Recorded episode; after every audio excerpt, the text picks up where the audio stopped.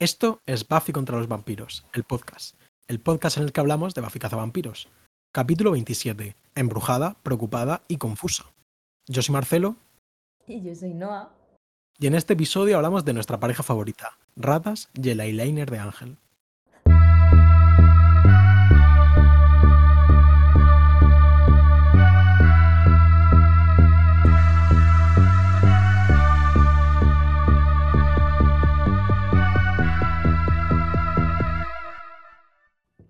Hola Marcelo. Hola Noam. ¿Qué tal? Te saludo yo otra vez. Sí, eh, muy bien. eh, estupendamente. La verdad que, que hoy creo que con un poco más de más fuerzas que de costumbre, aunque veremos si me voy apagando o no. Y nada, eh, un poco liadillo, la verdad, como de costumbre. La vida está complicada, pero bueno, sacando un rato para esto, que, que me ha gustado mucho el capítulo. No sé si, A mí tam- no sé qué opiniones tienes. No, no, a mí también me he divertido mucho con él. Eh, bueno, yo estoy un poco menos enérgica que de costumbre porque vosotros no lo sabéis, pero básicamente Marcelo me ha despertado de la siesta. Eh, pero no pasa nada, nos venimos arriba enseguida con esto. Seguida te activas. Eso no me cabe ninguna duda que tú puedes con, con esto. Em, capítulo especial de San Valentín en noviembre, pero me gusta un poco porque es un poco halloweenesco, o sea, como esta cosa que tiene de de repente una brujería, unas cosas.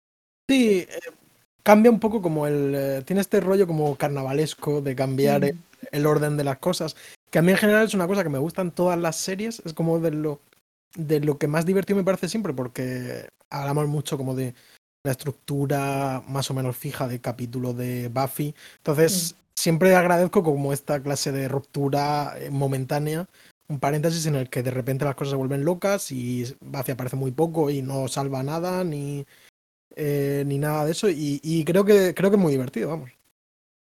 La verdad que como somos, porque cada vez que hablamos de un capítulo de estos es en plan, qué bien, Buffy nos sale. Es verdad.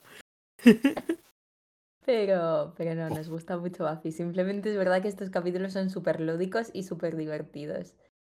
Ya te digo, Em, para mí no es una cosa ni de Buffy cazavampiros en No, general. no, no. Sí, Entonces, sí. hemos hablado mucho de Community, que es eh, Sí, una estoy muy de acuerdo. que basaba su estructura en capítulos como este constantemente. En plan, no había un capítulo normal.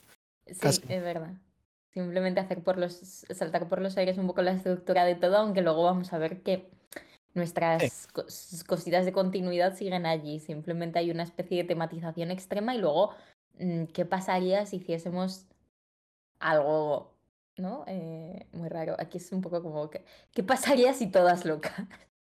Sí, exactamente. ¿Qué pasa con Em, ¿Qué pasa con las tías? Joder. Eh, no, no, no, no. No es eso. No es eso de lo que va. Aunque hay que decir que tiene un momento. O sea, yo me asusto un poco. En el momento en el que Sander va a pedirle a. ¿Cómo se llama? A Amy que haga el hechizo este. Tiene ahí un. Un rebote incel. Menos mal que lo recuperamos otra vez. A Sander estamos todo el rato a punto de perderle y recuperándole. Es muy complicado, es muy complicado ser aliado para Sander también. Sí, me, me gusta mucho esa imagen de él sentado en un pentagrama, pero el pentagrama es como el signo este de lo femenino con la cruz y el... ¿Cómo se llama? ¿Tiene nombre eso? Seguro que sí, seguro que tiene nombre como el, bueno, para que yo sé lo que dice Noah, pero es el símbolo un círculo con un a cruz por debajo, eh, bueno, representa como género femenino.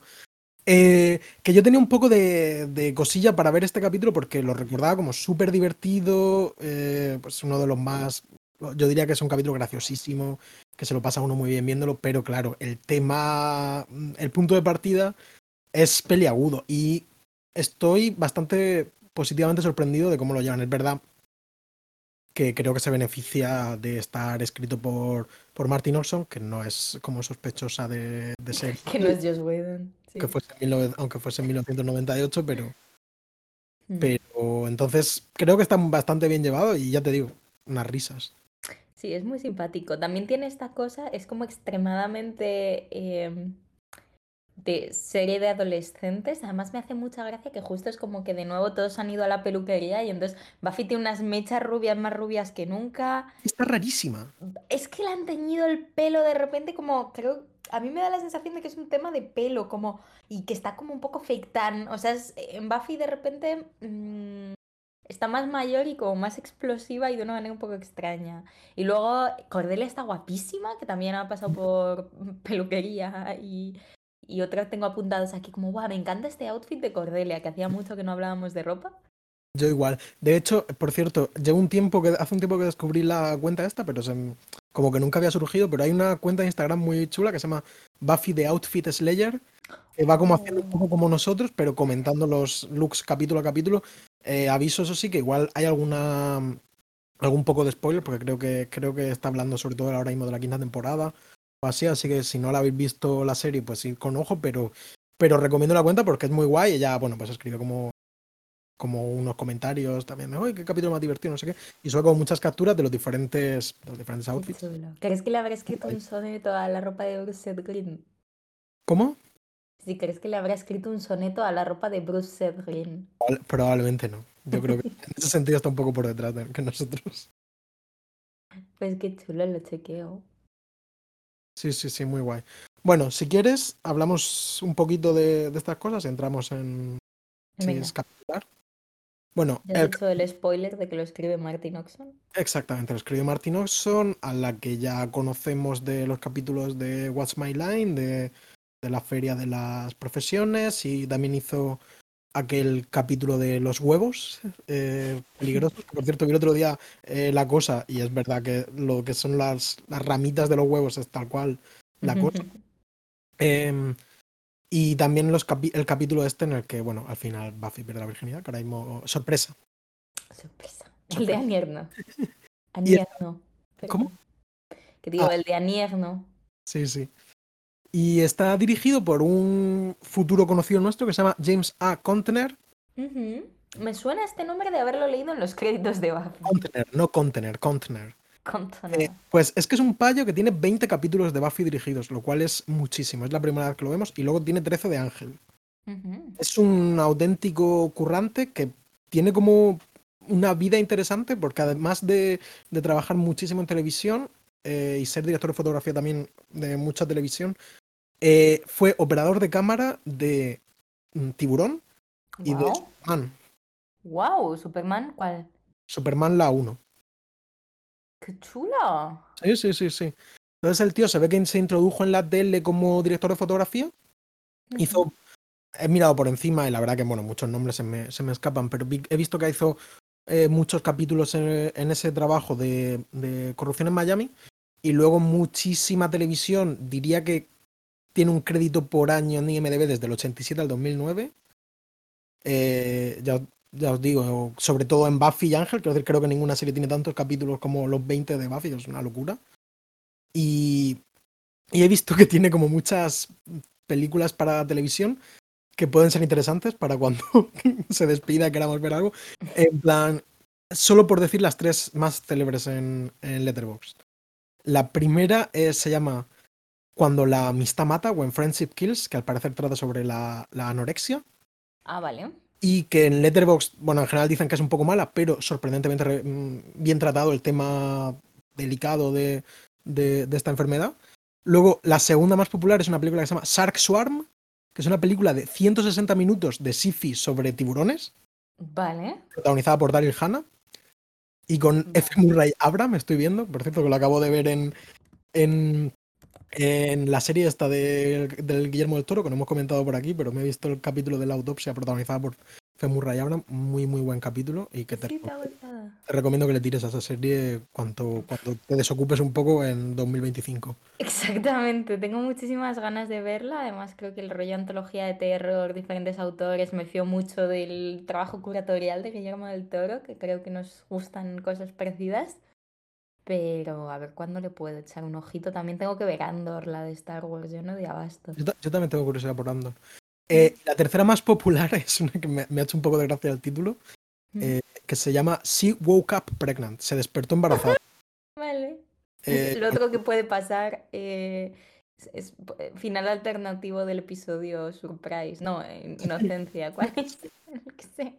Entonces, bueno, tiene muchísimo trabajo, como vemos. El hombre, lo último que dirigió, de hecho, fue un capítulo de, de Dollhouse en 2009 y aparentemente está retirado. Yo sospecho que sí, porque he visto que nació en 1947, así que ya tiene el señor una edad.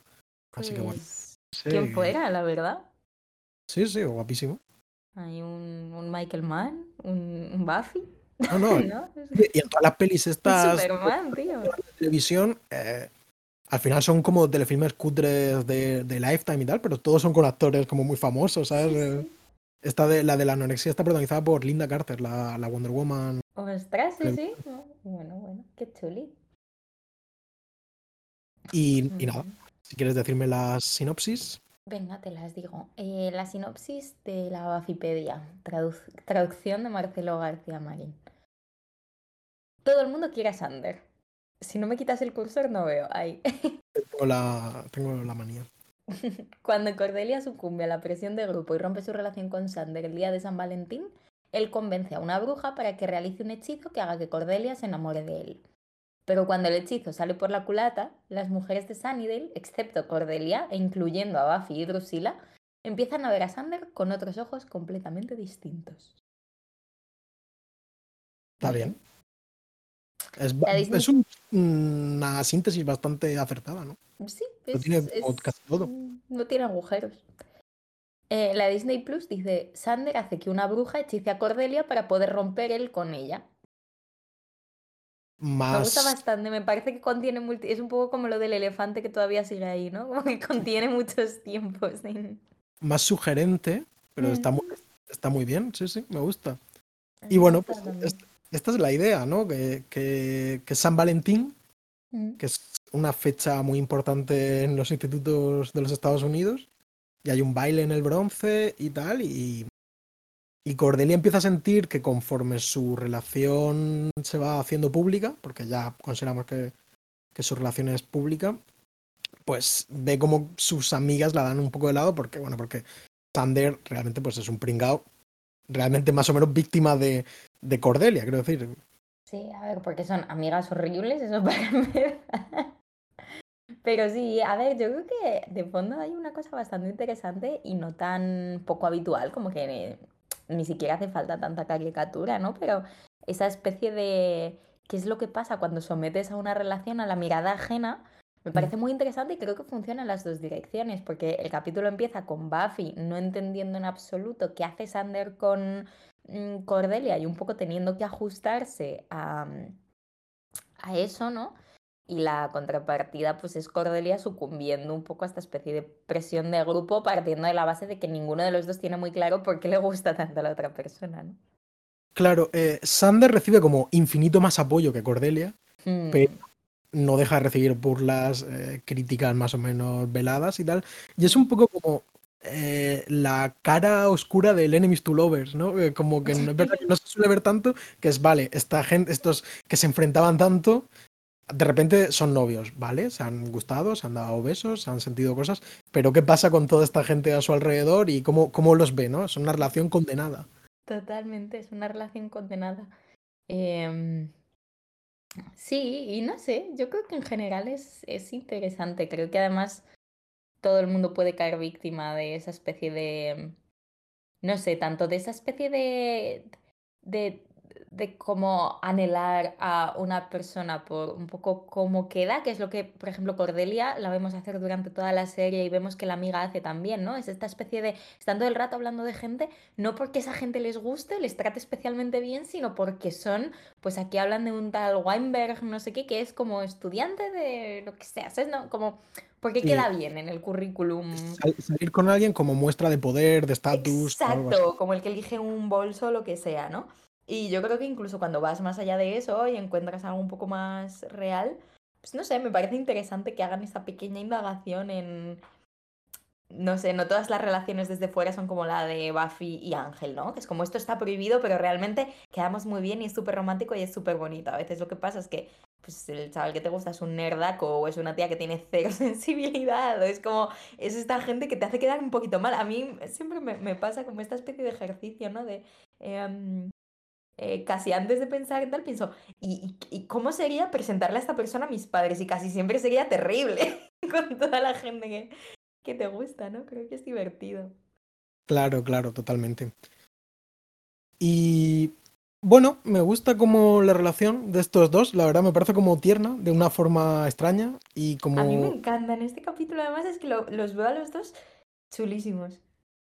Sí, pero quiero decir, como que es verdad que, que la serie no hace un esfuerzo, y yo creo que para bien, por explicarte de verdad como qué está pasando, en plan como para nosotros es tan misterioso como para, por ejemplo, eh, por qué funcionan, ¿no? Pero, pero me parece...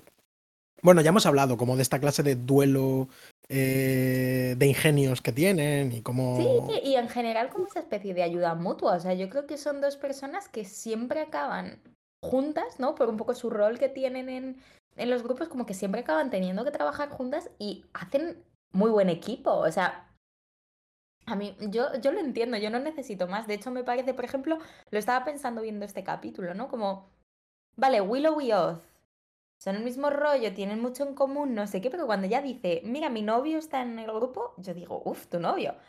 O que me falta todavía Sí.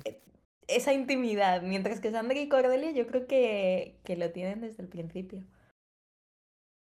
O sea, no Sí. desde el principio, pero desde que va evolucionando esta... Puede ser, pero pa- para mí sigo sintiendo un poco, y no lo digo de ninguna forma en plan mal, Sí, sino sí, sí, sí. Sí, Pero que es un desconcierto, ¿no? Misterio. es un poco como que a los guionistas se les ocurrió eso sin Sí. vamos a que se besen y como que de alguna forma les sale bien, ¿sabes? Aterriza bien, pero no siento que fuese una decisión eh, demasiado meditada o, o, o tal. Puede ser. Yo creo que esto es una tendencia con Carisma Carpenter y con Cordelia en general. O sea, esta chica la tires donde la tires, eh, Sí, ah, ella es- sacas oro. está estupenda, este capítulo Mm. está increíble. Eh, y me, me gustó mucho, es una cosa un poco cursi, pero me parece como una idea mm, visual más o menos, o narrativa, bonita como la de ella yendo a la taquilla a quitarse el colgante y hacer como que no lo tenía puesto el regalo que le había hecho Sander con tantísima Mm. Eh, no sé, me, me pareció como un momento la- realmente emocionante. Sí, yo lo que iba a decir es que este capítulo Cordelia aparece como una tía muy humana en Sí.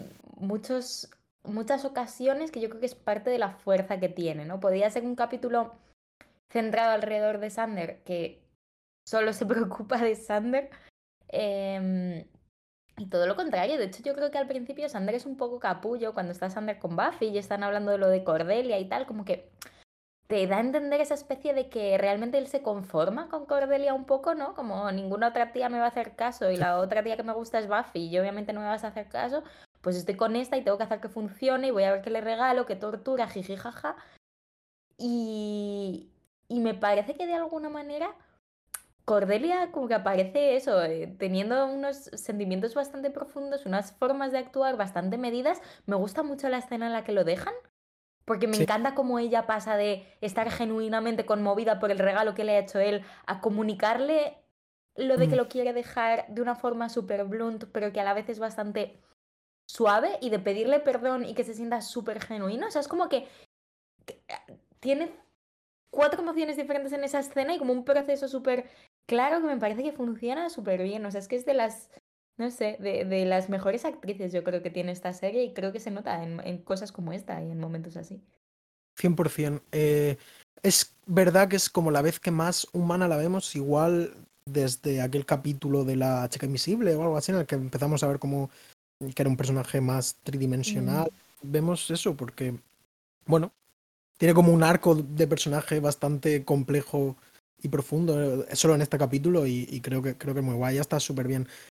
Te iba a decir que también, hablando de, de actuaciones, que creo que está muy bien también Willow en su pequeñísimo papel, porque como que mientras que Buffy la ha visto rarísima y tal, creo que Willow como mm, perdidamente enamorada de Sander funciona, en plan con ella con el hacha llorando, creo que creo que da la, da la talla. Sí, es muy potente esa imagen. Sí, pero evidentemente el capítulo es más Cordelia y, y se luce. Y Sander también está guay, la verdad. Eh, Mm.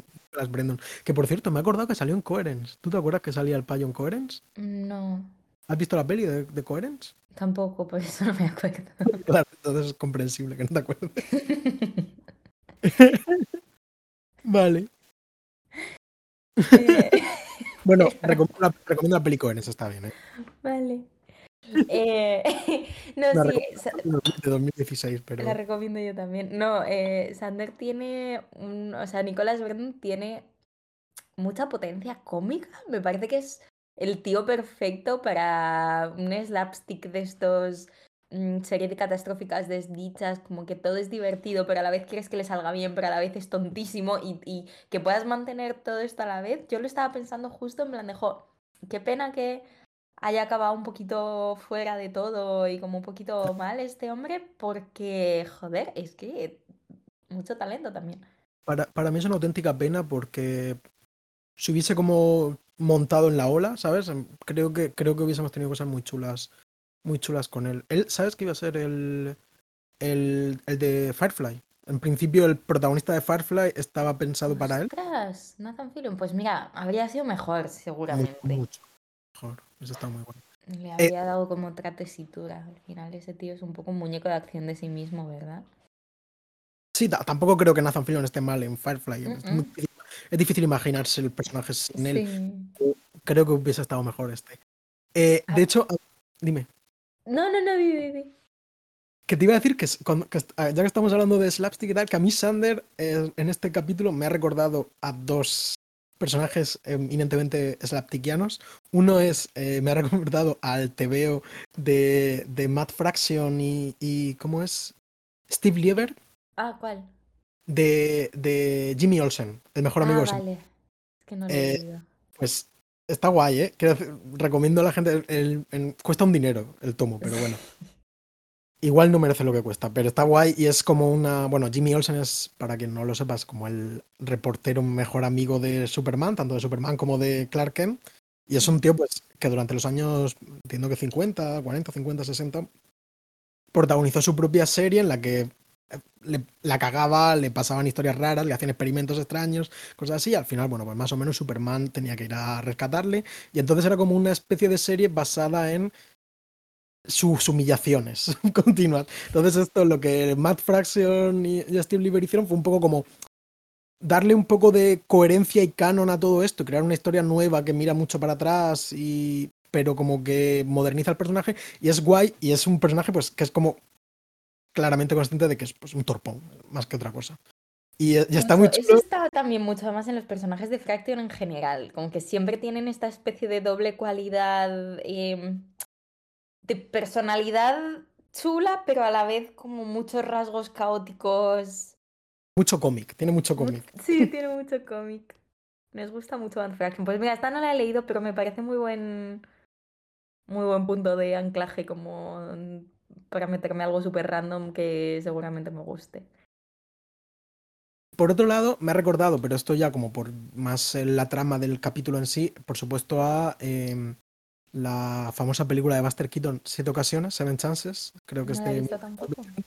Bueno, pues esto es muy, eh, muy famoso, está, es un- el concepto es eh, Buster Keaton es heredero de un gran millonario que eh, le cederá toda su fortuna a él si se consigue casar antes de las 7 de la tarde. Entonces, él publica un anuncio en el periódico y lo que consigue pues es que una marabunta de mujeres le persigan por toda la ciudad intentando pues ser ellas la- las afortunadas casadas.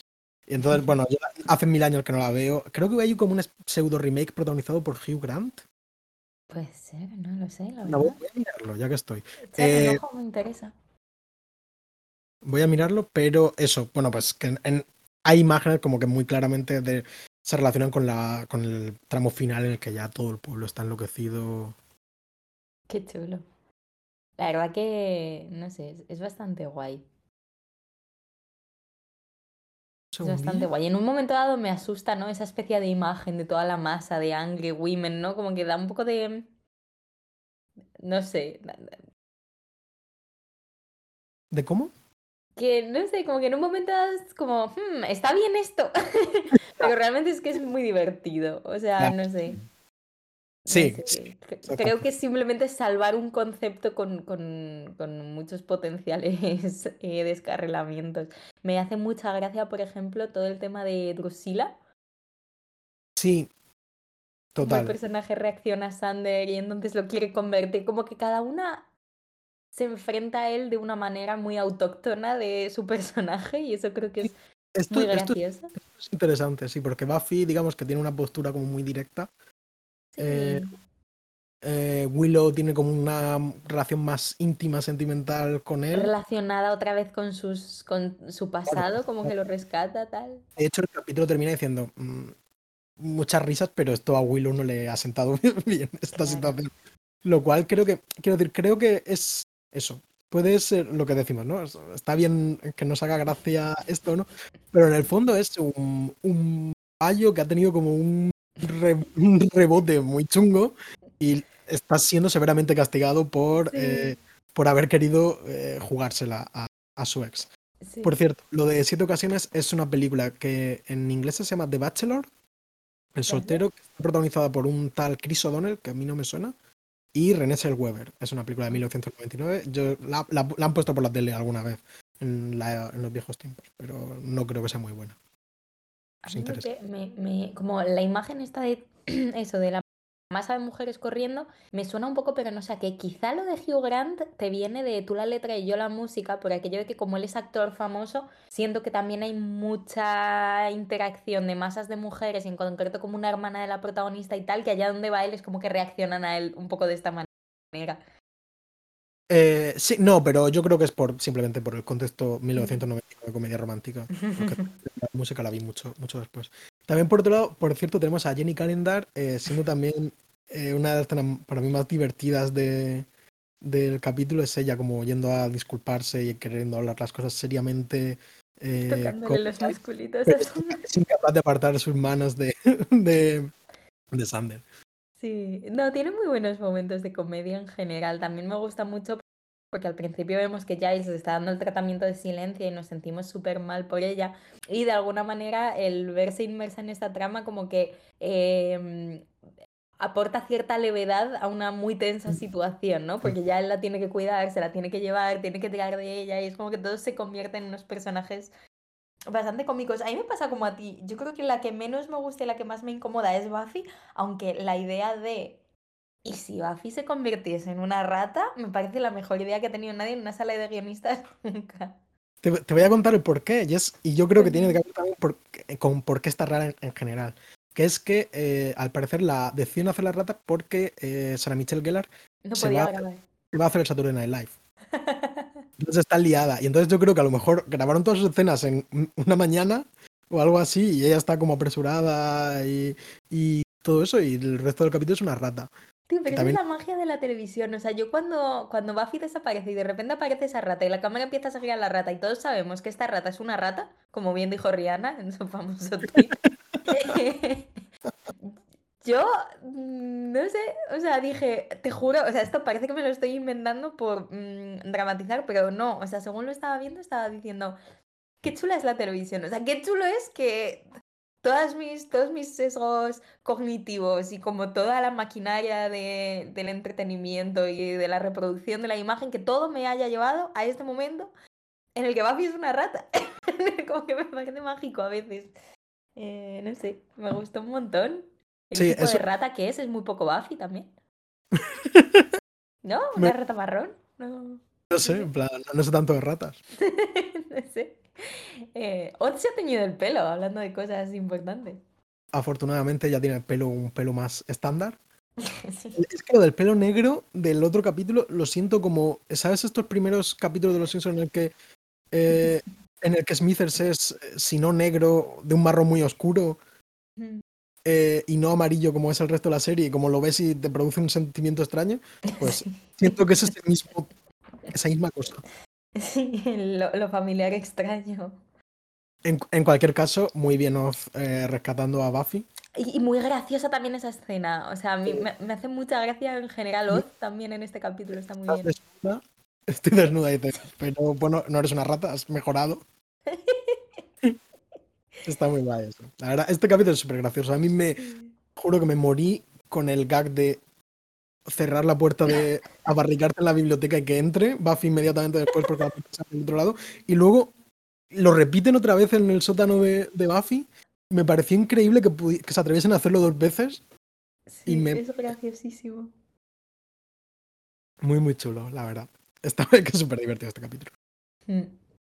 Sí, muy buen comedic timing. Em, luego mm, aparece de forma un poquito leve, pero creo que quizás significativa, em, ese ángel asesino en serie que no podía dejar faltar la fecha señalada de San Valentín para aterrorizar a Buffy. Y a mí hay un momento en el capítulo que me aterroriza de verdad, o sea, como que sentí miedo de verdad, porque este capítulo es así tan high school y tan tal. Cuando están Buffy y su madre viendo una peli en casa y de repente Joyce desaparece, yo dije, es que esto parece, o sea, es un slasher de casa, en plan, em, me metió súper rápido en el mood asesino en serie, puto loco, y cuando le llegan las flores y ella tiene que hacer como si nada, se me quedó dentro un miedo que luego ya no se me iba, o sea, mm, chungo señor. Luego, e- esto por un lado, por otro lado, el eyeliner de Ángel, ¿qué? Eh, respondo parte A y parte B. Parte A. eh, cuando Buffy va, la escena es como que llaman al timbre, Buffy ya va a ver lo que está pasando, vuelve al salón, su madre no está. Me dio un, quiero decir, me jumpscareé absolutamente cuando de repente aparece la madre. Creo que es la primera vez que me pasa con la serie, quizá pueda ser la última vez que me, Las que me- puertas en este capítulo, simplemente. Sí. Eh, eh, quiero decir que, que sí, 100% un momento de, de miedo, en plan de decir, joder, ¿qué está pasando? Em, y luego, que lo- donde a mí más mal rollo me dio fue precisamente la escena de Larry Lanner, en la que la tensión entre eh, Spike y Ángel, el desprecio y el, eh, la humillación a la que somete Ángel a Spike, me parece como tan fuerte, me pareció como muy incómodo realmente de ver esa escena. Sí, creo que el malo más terrorífico que hemos tenido hasta el momento, sin duda, es Angelus, con esa absoluta crueldad. E incluso aunque es un poquito de opereta, y a mí, por ejemplo, Sí. lo del eyeliner es que no me lo puedo tomar en serio. Entre que actúa fatal, que está. Tiene de repente unas pintas espantosas y tal, me cuesta un poco, pero a veces es que es muy malo y, y- y- es que lo ves, es que ves que va a pasar algo muy malo y lo ves haciendo y, y- y da susto y te pone muy en tensión. Yo me apunté una nota cuando le lanza eh, básicamente Spike le ha comprado un regalo a Drusilla, ¿no? Pero llega el otro con un corazón, lo tira por despre- con desprecio encima de la mesa y Drusilla dice, "Ah, Ángel sí que sabe lo que una chica quiere. Que el capítulo empieza un poco con eso, ¿no? En plan, el hombre que sabe lo que una chica quiere, el hombre que puede tener a todas las mujeres que quiera, el hombre que está más limitado y entonces se tiene que conformar, que yo creo que muy rápidamente sale de ahí, que es simplemente un punto de partida, pero bueno, eso está también. Y yo apunté la nota de que yo una vez, em, antes de mi incipiente vegetarianismo, eh, me llevaron a comer corazón en una cita. Wow. Corazón de vaca, obviamente, no de, no de persona humana recién arrancado, pero Em, interesante cuestión. La verdad que estaba bastante bueno, una salsa así como de tomate. No, no sé. estaba, estaba bien, eh, curiosa textura. Pensar cita con Ángelus. sí, básicamente, más o menos. Gente un poquito mayor. Bueno, bueno, bueno, bueno. Em, ¿Qué más queríamos hablar en este capítulo? Mm, Me acabo de olvidar que estamos en un podcast y me he metido una fruta en la boca. un pequeño Bueno. Sí, que- es un ruido raro, es por eso. Creo, creo que podemos hablar de la parte como más chunga, pero ya sin pasarse, creo yo, de- del capítulo, que es este momento en el que Sander está realmente cabreado. No sin cierta razón. Quiero decir, no es incomprensible que esté bastante cabreado eh, con Cordelia, porque la verdad que ha sido como completamente sin fusto y encima en San Valentín, que en principio puede ocurrir y según nos han dicho en la serie de televisión y cuando le ha hecho un regalo tan bonito que le ha hecho no sé Sí, le dice lo de hay un día en el que no dejas a la gente y ese día es San Valentín. Me recordó esto de, mm, de Friends, que Chandler siempre lo deja con la novia en el día de su cumpleaños y con el peor día. Primero lo deja en San Valentín, luego en el día de su cumpleaños porque no se acuerda que es su cumpleaños. y entonces este va a ver a a Amy porque este capítulo me gusta que tiene como estos callbacks también igual que el anterior son ya capítulos mm, maduros en el sentido de muy conscientes de su continuidad y de repente aparece Amy que Mm. ya bueno nos había recordado en el capítulo anterior porque Oz recordemos que se fija en la estatua eh, de su madre. Entonces vemos que Amy pues ha cogido como las costumbres de, de su madre de, de utilizar la, la, magia para propósitos más o menos ilícitos. Hmm. Y da un discurso a la Amy de mm, quiero que la boca del infierno trabaje para mí, ¿sabes? Una cosa que... Es que, que me... es muy loca esa escena también. Sí, sí, sí, sí. Mm. Y entonces, bueno, pues el concepto del capítulo es este, como esta clase de casi, eh, no, no, diría misoginia, porque está como muy enfocada a una mujer en concreto, pero es un, una ira muy, muy fuerte a la que tampoco estamos acostumbrados mm. eh, los personajes, porque él lo que quiere es auténticamente destrozarla, quiere que su objetivo, por otro lado, no es, podría ser mucho más ilícito, ¿no? En plan, su uso del conjuro amoroso, pero porque al final él quiere conjuro amoroso solo para dejarla. Sí, yo creo que ese tema de la venganza mmm, sí que tiene cierta relación con cierta misoginia, o por lo menos como con, con el hecho de que Cordelia, a diferencia del resto de mujeres de la serie y del resto de, personajes de la serie, aparece mucho más eh, objetificada en un sentido de cómo estar sometida a una función. Y yo creo que ese odio en el que se fundamenta la relación de Sander y Cordelia, que como sabemos está más o menos equilibrada porque es más o menos mutuo, pero yo creo que siempre ha sido un poquito más... Eh, eh, siempre está un poco más subrayado por parte de Sander por el hecho de que al final son muy diferentes las razones por las que, o sea, Cordelia al principio experimenta un desdén absoluto hacia Willow y Sander y ya está porque no son guays.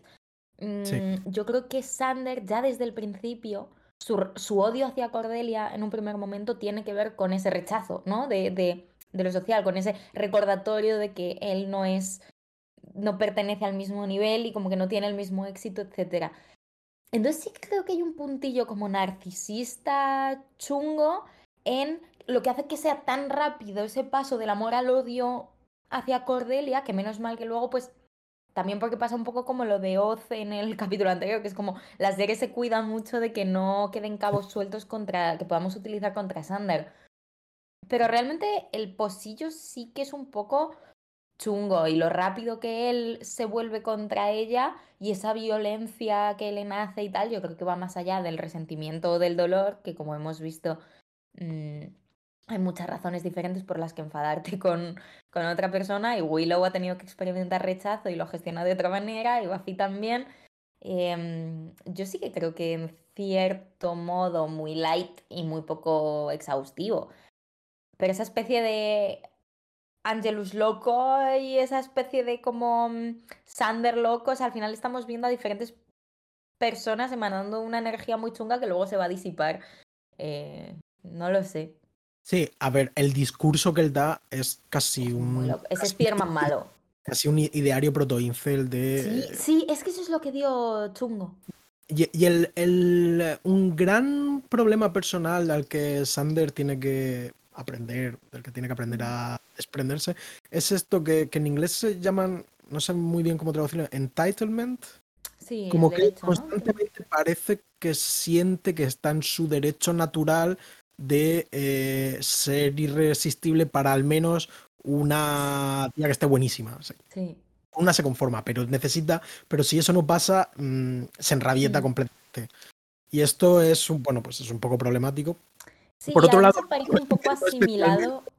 Perdón. Quiero decir que por otro lado no especialmente irrealista, pero, No, claro. pero, pero desde luego algo que está feo.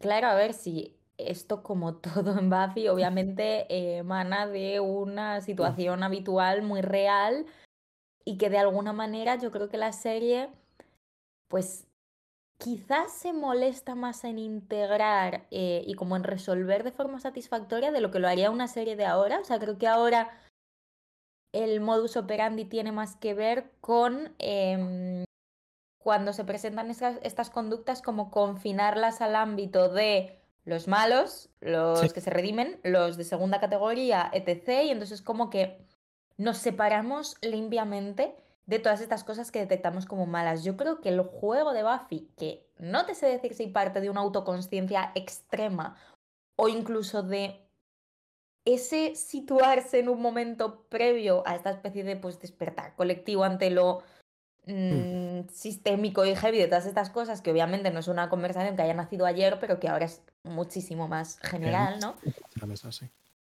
No sé, quizá es como esa, al contrario, como esa especie de eh, es estar en un momento previo el que le obliga a reabsorber otra vez todo esto como parte de la normalidad, pero intentando siempre dialogar con ello. Pero yo creo que es muy interesante porque efectivamente esto son cosas que, que te encuentras y que pasan y que hay aprendizajes que hay que tener. Entonces, no sé, como que es una fricción un poco interesante la que aparece aquí, ¿no? Sí, yo estaba pensando, y no sé si lo hemos hablado como de una forma tan clara muchas veces, mm. pero, pero como yo lo veo, el gran tema de, de la serie es bueno, pues, el crecimiento y el aprendizaje a través del tiempo de, una, de un grupo de personajes eh, que encarnan pues, diferentes aspectos de, de, la vida humana. Y en ese sentido, a veces, mm, como que pienso que igual eh, le damos demasiadas vueltas a esta clase de cosas porque creo que la serie es como que sí que lo tiene dentro. Quiero decir, Mm. como forma parte del tema que Sander y Buffy, Willow y Cordelia, etcétera, son gente que es claramente imperfecta y que no son modelos a seguir, sino que son adolescentes. Y creo que es mucho más consciente de la, que la mayoría de series en la, protagonizadas por adolescentes. Que estas personas están a medio cocer todavía, que no mm. son gente hecha. Eh, y las series eh, Depende. O sea, te quiero decir, Dawson 13. Literalmente, ¿no? Bueno, sí. Pero sí, Growing Pains. No, pero te tienes toda la razón. Eh, pero quiero decir que creo que la serie es. Em, es severa en muchas ocasiones, a veces, hmm. como hemos hablado, demasiado severa, por ejemplo, con Buffy eh, perdiendo su virginidad con Ángel, ¿no? Eh, pero bastante compasiva en general. Quiero decir, como que, que acepta mucho esta gente y bueno, pues a Sanders se le impone una penitencia también bastante severa y que se prolongará. No sé, si, no sé si en el siguiente capítulo este, mm, este rayamiento de Willow habrá enrarecido su relación y continuará en el siguiente capítulo. Lo sorprendería en absoluto, pero no lo sé. Sí, pero justo a lo que voy es a eso, a que tengo la sensación, y esto puede ser infundado, porque es cierto que tampoco estoy viendo tantísimas series, pero tengo la sensación de que en esta categoría de, de televisión, mm, esa especie de mirada empática y compasiva hacia los errores de los personajes eh, es menos así, como que siento que cuando un personaje... O sea, cuando la serie mete un personaje así un poquito ambivalente o con tendencias un poco así, la manera que tiene de gestionarlo muchas veces es como Mm, volverse muy loca con él y cómo establecer dinámicas. Estoy pensando, por ejemplo, ahora en Euforia, aunque es un extremo, un caso súper límite, ¿no? Pero esta idea de como te meto un personaje que es problemático y de algún modo hago que lo entiendas y que empatices con él, pero a través de una, como creando una relación malsana entre eh, espectador y personaje. Como que aquí siento que es todo muy, muy chill. Em, no sé si yo esto lo he visto recientemente en series parecidas. Eh, no lo sé, pero bueno, también yo qué sé. Hay mil series, yo desde luego no, veo muchas. No lo sé, mm, pero vamos, sin más eh, for thought. Pero... sí, yo creo que está muy bien hecho y hay que joder, es que al final es una cosa que, que pasa. y ya está. ¿no? realmente pasa. Ah, y yo lo que te iba a decir antes es que veo incluso cierta analogía a este entitlement que tú dices.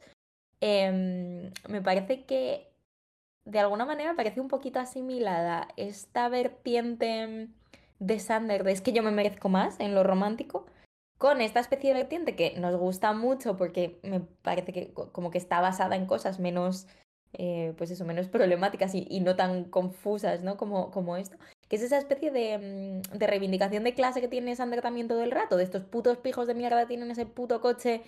Y yo no, como que Sander ha sido robado y yo siento que a veces se, se confunde de qué exactamente. Como que las mujeres, al ser entendidas como esta especie de extensión de lo que simboliza el éxito, ¿no? Él las coloca un poco en la misma categoría que el coche guapísimo que tiene el tío que estudia medicina en la universidad. Y esto es un problema, pero hay, de cara Hay un sentimiento eh, multifacético, ¿no? Que hay muchas hay muchas cosas en su interior, en el interior de, de, Sander. Esa especie de figura del loser que, que, ni siquiera es tan loser en la práctica, pero que tiene muy metido y salta muy rápido cuando le atacan ahí. Exactamente.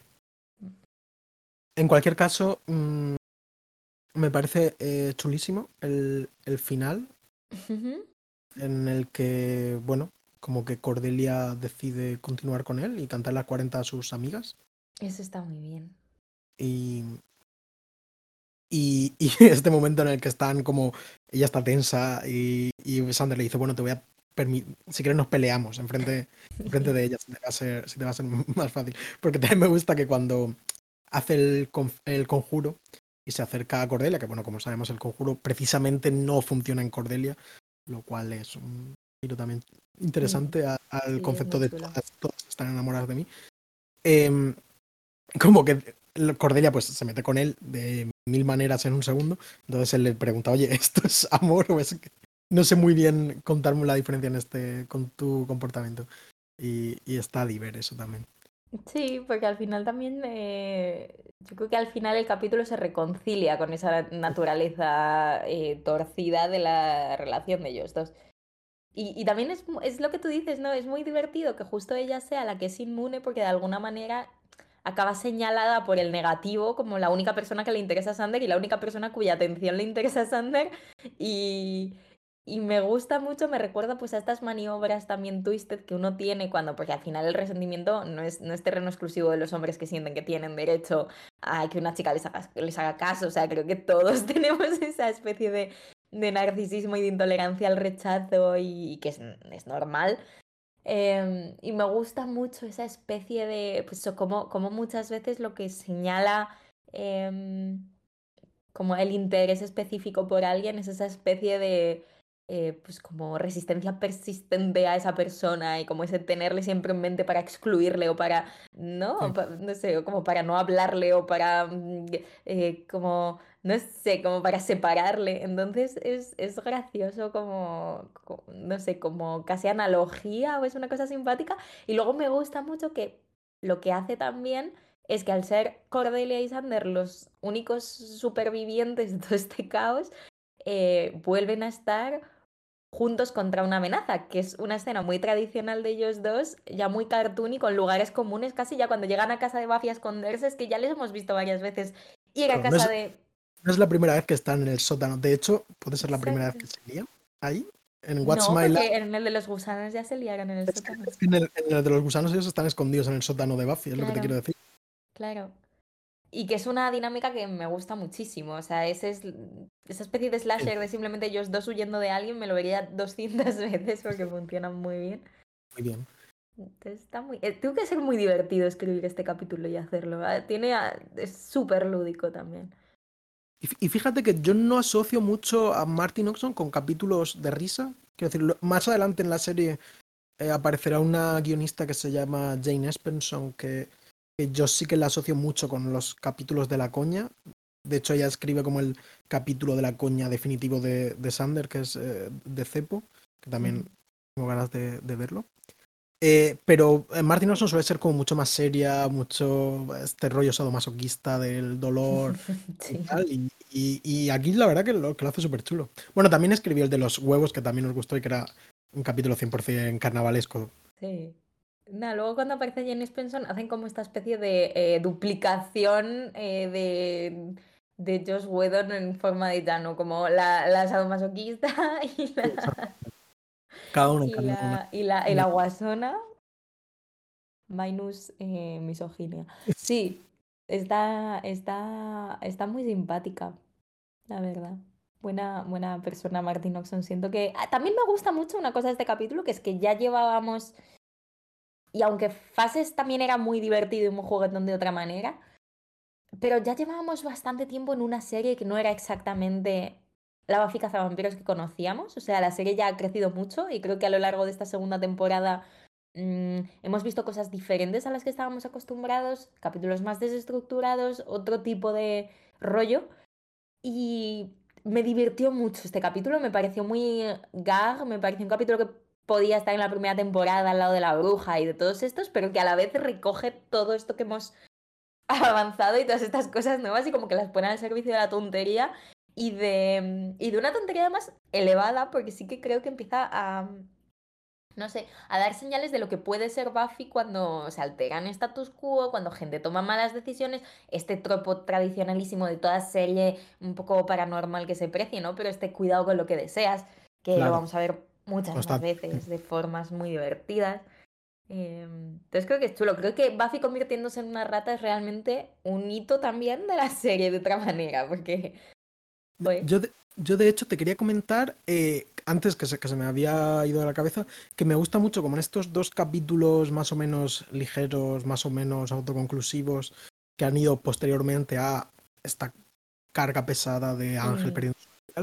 Los dos incluyen a Ángel un poco a la manera en la que a veces en la primera temporada aparecía el máster. Totalmente. Los dos incluyen a Ángel de una forma que creo que es muy interesante y que tiene mucho que ver con el capítulo. Es decir, no es una escena al principio en la que aparezca como para que nos acordamos de que existe, sino que en el anterior capítulo em, tenía una relación muy directa con el hombre lobo, incluso era una especie de espejo en el que se ponían mm. eh, ambos monstruos. Y aquí tiene esto con, bueno, esto como hemos hablado, digamos, de este eh, poder de masculino, fantasía, fantasioso, de saber lo que las mujeres quieren y tratarlas bien, que se le devuelve con Drusila y todo eso. Y entonces como que creo que está muy bien integrado Ángel y este apartado más terrorífico eh, y que bueno, que se irá desarrollando. Creo que el siguiente capítulo ya es puro eh, trama, entre comillas, trama de temporada. Em, pero como que, lo saben hacer muy bien y eso también creo que es una clave de, digamos, de la fórmula Buffy vampiros. Sí, creo que en la primera temporada era una combinación un poco random. Era un malo y una cosa random que se me ha ocurrido que puede ocupar este capítulo. Y aquí me parece que están mucho más pensados los temas puramente episódicos para encajar con el tipo de perversión de Ángel y como con sus, sus Sí, está muy bien. Está muy bien retroalimentado, la verdad. Y, creo que eso, que, que, Ángel casi más que la figura Ángel que ves en pantalla, que ya te digo que a mí, no, por una serie de razones, no me resulta muy, muy compelling, pero es esta especie de sombra verdaderamente inquietante que lo impregna todo y de la que no te acabas de olvidar. O sea, yo tengo muy metido, viendo estos capítulos que son tonterías, la posibilidad de que en un momento dado aparezca Ángel y haga algo horrible. Em, pues eso, con Joyce, te asustas de verdad porque puede aparecer. En el capítulo anterior, te asustas de verdad porque puede aparecer. O sea, ya hemos visto que es, es como una amenaza más tangible. sí, cuando, cuando, sale es... Sí, da hace, sí. Da susto. Y, y, luego esa especie de. Es que es tan. Es tan malo, cómo se ríe. En una serie, además, me parece muy interesante, una serie de comedia, que todo el rato se está riendo de sus personajes y que todo el rato está haciéndote a ti transitar esa especie de camino entre la, la, la, burla y, y, la empatía y la burla y la empatía.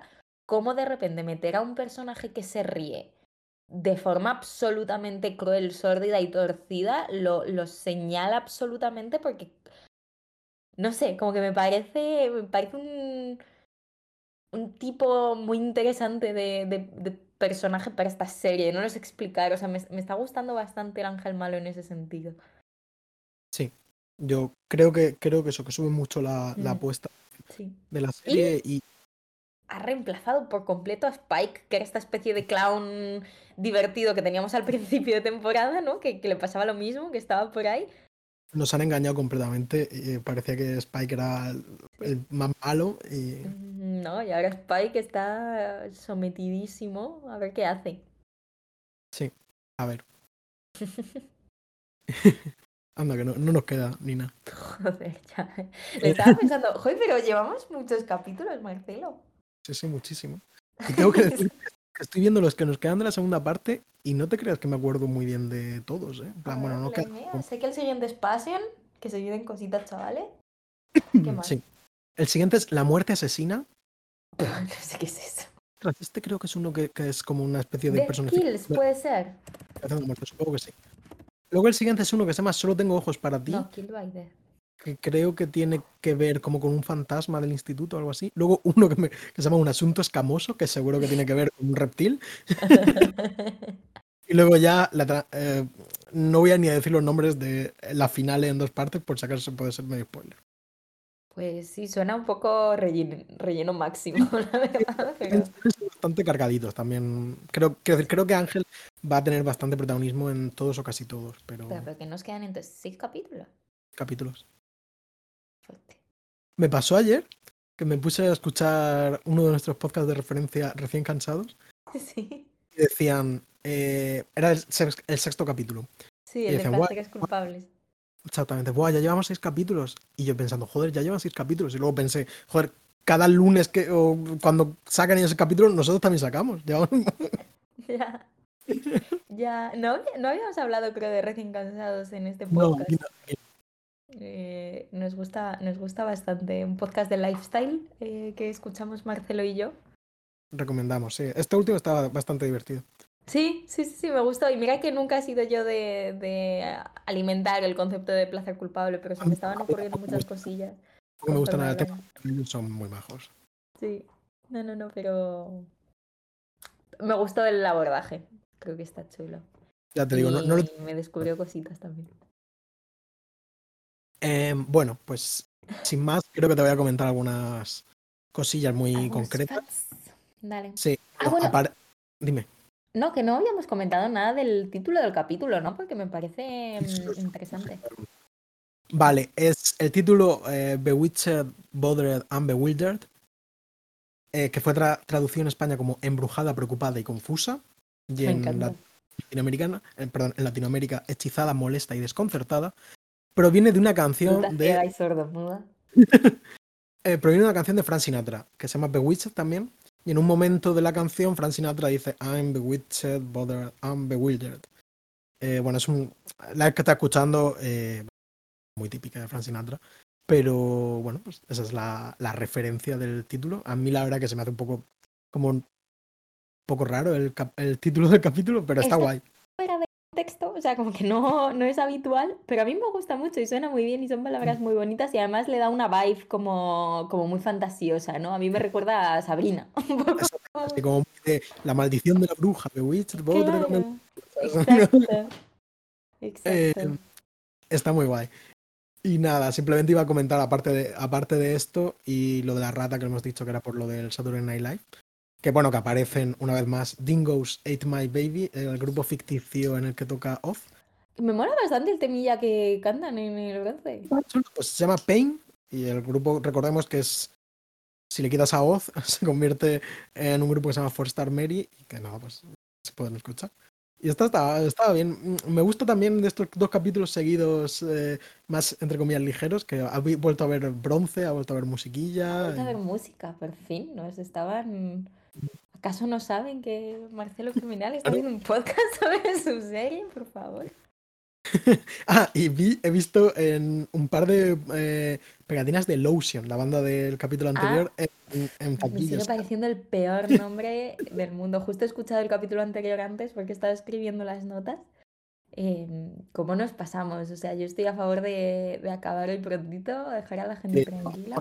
Terminar ya, porque ya Pero tengo que estamos decir que lo disfrute mucho. acercándonos a la, a la hora y yo creo que, que es un, Vale. Hemos hablado de muchas Pues- cosas. Sí, bastantes. Más de las que yo pensaba. Si quieres, te cuento quién se ha muerto. Es un capítulo razonablemente em, eh, inocente. Muere un yo vampiro. Dime. Ah, que no murió nadie. Ya, es que No es muy periférico. Un vampiro al que está Buffy y una... Bueno, la principio- chica a la que le quita el corazón a Ángel, solo mencionada. Claro, al principio que él dice, ojalá eh, salir con chicas fuese tan fácil como cazar vampiros, me parece un para demostrar. Vale, vale, bueno, pues entonces eso, mueren dos personas y una en pantalla. Está bien. Moderadamente inocente. Sí. A Me ver gusta si- mucho también eso que has dicho tú antes de lo de quiero que la boca del infierno trabaje para mí. También me parece, joder, es que es normal, o sea, estás harto ya de ser sujeto pasivo, toda esta mierda, pues quieres como someter las fuerzas del mal a tu voluntad, que mundo puede salir mal.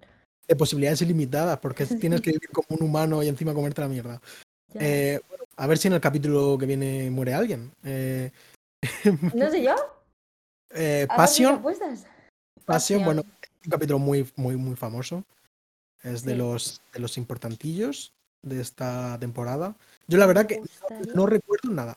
Joder, yo recuerdo todo. O sea, es, uno de esos capítulos, recordemos la disquete mencionada previamente, eh, una oscuridad, una textura de la luz particular. Yo este capítulo lo vi, o sea, no sé si es la primera vez que lo he visto, pero yo recuerdo verlo eh, con mi padre en la casa de mis abuelos ahí en Almería, como por la noche, cuando lo ponían en la tele muy específicamente. Y recuerdo que fuese como un hachazo em, de estos, pues, de estos diferentes, como, como hemos dicho, o sea, de estos capítulos que parece que están subrayados. Yo intentaré, lo que pasa es que no sé si voy a poder, pero yo recuerdo que en uno de los múltiples libros sobre Buffy que tengo en mi casa, que ya por fin, en casa de mis padres, que ya por fin han desempaquetado y han sacado todas las, eh, todos los libros de cajas, etc., yo creo recordar que había un capítulo de ese libro sobre Passion, entonces voy a intentar buscarlo, em, porque es un capítulo del que se ha escrito bastante. Está muy bien, me, me, interesa. en cualquier caso, avisamos de que, de que igual existe la posibilidad de que para el próximo capítulo pues eh, haya una semana en blanco o que saquemos el capítulo más tarde o algo así, porque hay cosas ineludibles en la vida. Bueno, estamos muy ocupados, pero a la vez a ver, tenemos este par de capítulos, o sea, eh, fases va a salir. Pero es como que justo coincide un poco la semana que viene. Vas? Pero yo es que también me voy. Bueno, lo veremos. Bueno, lo veremos. De todas maneras, eh, sí, bueno, no me parece mal dejar un poquito. O sea, me parece un buen capítulo con el que darse tiempo. Así que... posibilidad de que no, no volvamos la semana que viene, pero a la siguiente seguro estaremos porque nos lo damos esto muy en serio. Sí, en cualquier caso os arrobamos en claro, Twitter. vamos, informando a todo aquel que pueda interesar. Así que, nada. Pues nada, Marcelo, te veo mañana. Sí, sí. No hemos dicho esto, pero seguimos con muchísima antelación. Eh, mañana nos vemos y cuando escuchéis esto ya habrá. Ya nos habremos visto y nos habremos despedido hacía dos semanas. Así que nada, pues hasta mañana y adiós. Hasta mañana.